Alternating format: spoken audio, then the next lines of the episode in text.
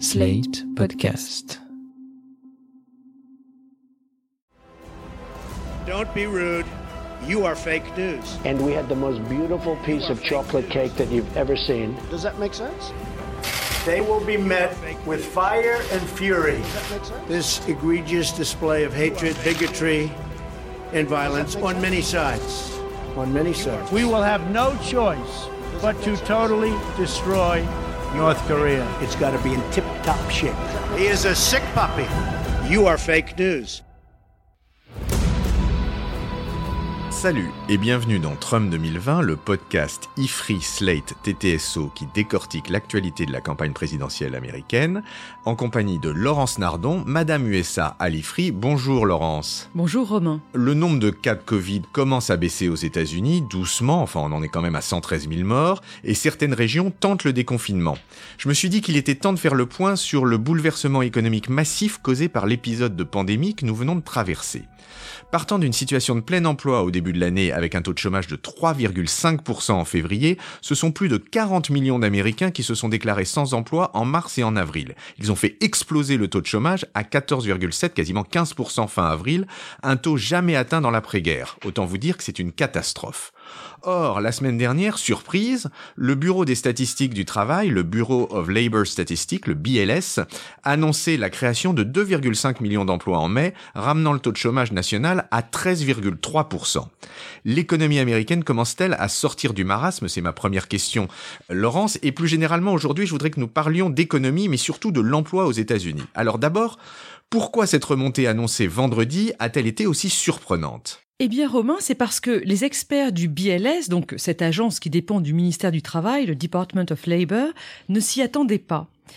Avec les magasins et les restaurants qui ont rouvert en mai, les personnes qui ont retrouvé un emploi sont tout simplement revenues dans leur emploi précédent. Leurs employeurs n'ont pas publié d'offres d'emploi et donc le mouvement de réembauche ne s'est pas vu en amont. Bref, cet indicateur sur l'emploi est très favorable, mais euh, bien sûr, on va voir si ce mouvement se poursuit. Mais plus largement, il faut en effet parler de l'emploi aux États-Unis parce que cette question est révélatrice du modèle social américain. D'une manière générale, les économistes disent que les États-Unis ont depuis longtemps fait le choix du plein emploi et ceci en employant deux méthodes. La première, c'est le choix de politiques budgétaires et ou monétaires qui ont sans arrêt boosté l'économie depuis 1945. Alors on a eu dans un premier temps des politiques budgétaires très favorables, hein, c'était dans l'immédiate après-guerre. Elles ont évidemment créé de la dette publique. Et puis à partir des années 1980, avec la révolution Reagan, on a eu des politiques monétaires très accommodantes qui, pour leur part, ont entraîné un fort endettement des ménages. Depuis la crise de 2008 et jusqu'à aujourd'hui, on a une alliance de ces deux politiques avec des plans de relance et ce qu'on appelle le quantitative easing. Alors, juste un petit mot sur le quantitative easing. Le quantitative easing, c'est ce procédé par lequel la Banque centrale rachète des titres de dette d'État aux banques, leur distribuant ainsi du cash, qui, à son tour, permet aux banques de prêter à des taux très bas aux entreprises et aux particuliers de manière à faire repartir l'économie. Mais Laurence, vous parliez d'une seconde manière d'assurer le plein emploi. Qu'est-ce que c'est cette seconde manière? Eh bien, la seconde manière, c'est un choix politique, c'est l'idée que le plein emploi va être conditionné par des niveaux de salaire très bas et une sécurité de l'emploi quasi inexistante. En ce qui concerne le niveau de salaire, je rappelle juste que le salaire minimum fédéral, il est fixé à 7,25 de l'heure. Évidemment, après, les États font ce qu'ils veulent. En Californie, le salaire horaire minimum est aujourd'hui à 12 dollars de l'heure. On est sur un modèle inverse du modèle français. Comme vous le savez, le niveau des salaires et la sécurité de l'emploi sont ici plus élevés. Et évidemment, ça se paye par des taux de chômage plus importants. Ce que certains économistes ont d'ailleurs appelé la préférence française pour le chômage. Quoi qu'il en soit, la, la remontée de l'emploi américain qui a été annoncée par le BLS vendredi dernier, le 5 juin, eh bien, en effet, elle vient renforcer la thèse d'une économie américaine qui serait très réactive, résiliente, parce que très peu régulée. D'un côté, il n'y a pas de frein aux faillites et aux licenciements, et de l'autre, l'économie rebondit plus vite. Et donc vous voyez bien que ça vient justifier le système libéral par rapport au système plus protecteur. Ouais, mais la contrepartie, c'est qu'il y a aussi beaucoup d'emplois très mal payés. Ben oui, c'est vrai, les emplois peu qualifiés et mal payés abondent dans le secteur des services aux États-Unis. Les personnes peu qualifiées, les minorités, les immigrés récents, sont contraints d'accepter des emplois très mal rémunérés et des temps partiels imposés. Mais il y a aussi des emplois à temps plein qui ne payent pas assez pour vivre décemment.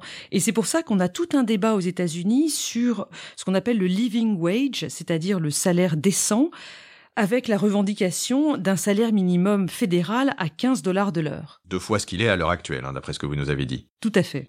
Et enfin, il faut aussi parler de la gig économie, cette économie des petits boulots comme Uber ou les livraisons de repas, où les personnes sont payées à la tâche, sans aucune stabilité et bien sûr sans aucune couverture santé. Et alors comment ils s'en sortent tous ces travailleurs? Eh bien, les Américains qui vivent dans la pauvreté recourent pour beaucoup d'entre eux à l'aide alimentaire fédérale.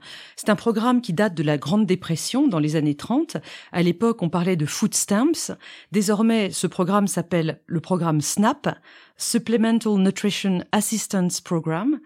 Le nombre de bénéficiaires est passé de 9% en 2008 à 14% en 2013, le point le plus haut dans les années récentes.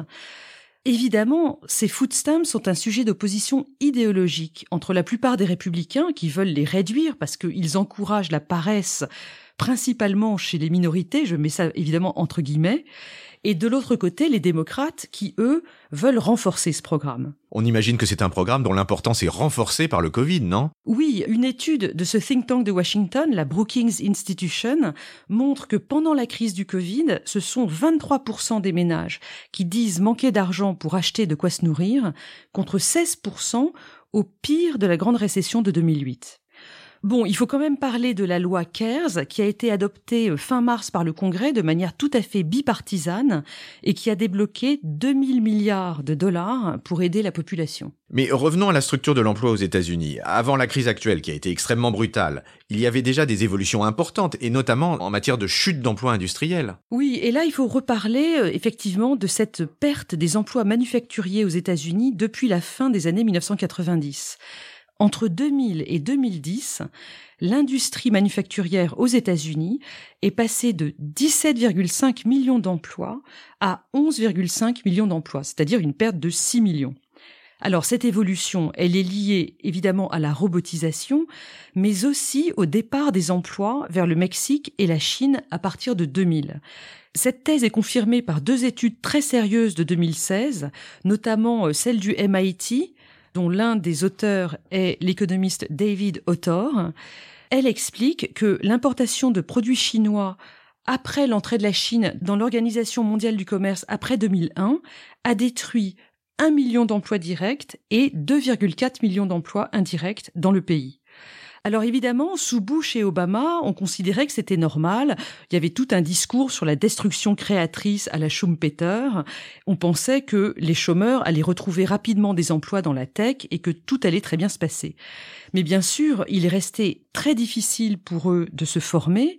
Ils ne s'en sont pas sortis, ils se sont sentis trahis par les élites de Washington, et résultat, ils ont voté Trump en 2016. Évidemment, c'est une lecture très politique que je vous donne là, parce qu'elle justifie le refus du libre-échange, le retour au protectionnisme, un thème qui est porté par Trump, vous le savez, mais aussi par l'aile gauche du Parti démocrate, c'est dans le programme d'Elizabeth Warren et de Bernie Sanders. Mais alors, si Trump est un aussi mauvais président, comment se fait-il que les États-Unis aient été en plein emploi jusqu'au mois de février dernier? Eh oui, le taux de chômage, qui atteignait 9,6% en 2010, au plus fort de la crise financière, a baissé depuis régulièrement. Il est passé en dessous de la barre des 4% en 2018. Eh bien, c'est parce que l'économie va bien. Elle a été boostée par la relance budgétaire entraînée par la réforme fiscale de Trump en décembre 2017.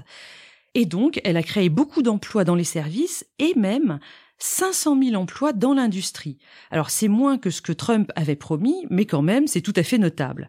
Je précise même que le taux de chômage des Afro-Américains est passé de 16% en 2010 à 6,2% au début 2020, un taux historiquement bas. Un dernier point très positif, c'est que l'on commençait même avant la crise du Covid à voir une remontée des bas salaires. Et là, je vous cite une étude de la Banque centrale d'Atlanta. La raison, c'est qu'il y a de grosses tensions sur le marché du travail aux États-Unis parce qu'il n'y a plus assez de gens pour occuper tous les emplois.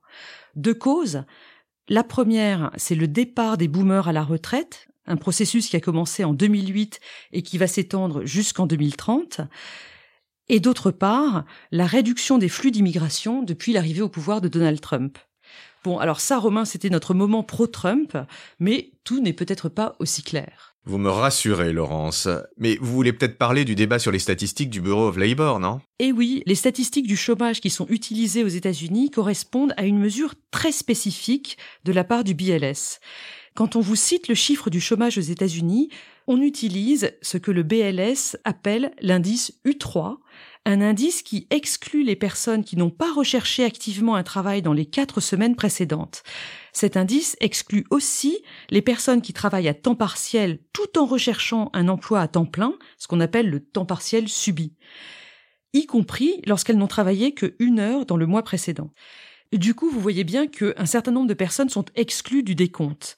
En revanche, lorsqu'elles sont dans le chiffre, ça devient l'indice U6, si vous voulez tout savoir, on obtient un taux de chômage qui, en février dernier, avant la crise du Covid, était à 7%, contre 3,5% pour l'indice U3 qu'on vous donne habituellement. En avril, avec les 20 millions de chômeurs supplémentaires euh, entraînés par la crise du Covid, on avait un taux U6 qui était à 21,2% de la population active américaine, contre le taux U3 annoncé de 14,7%.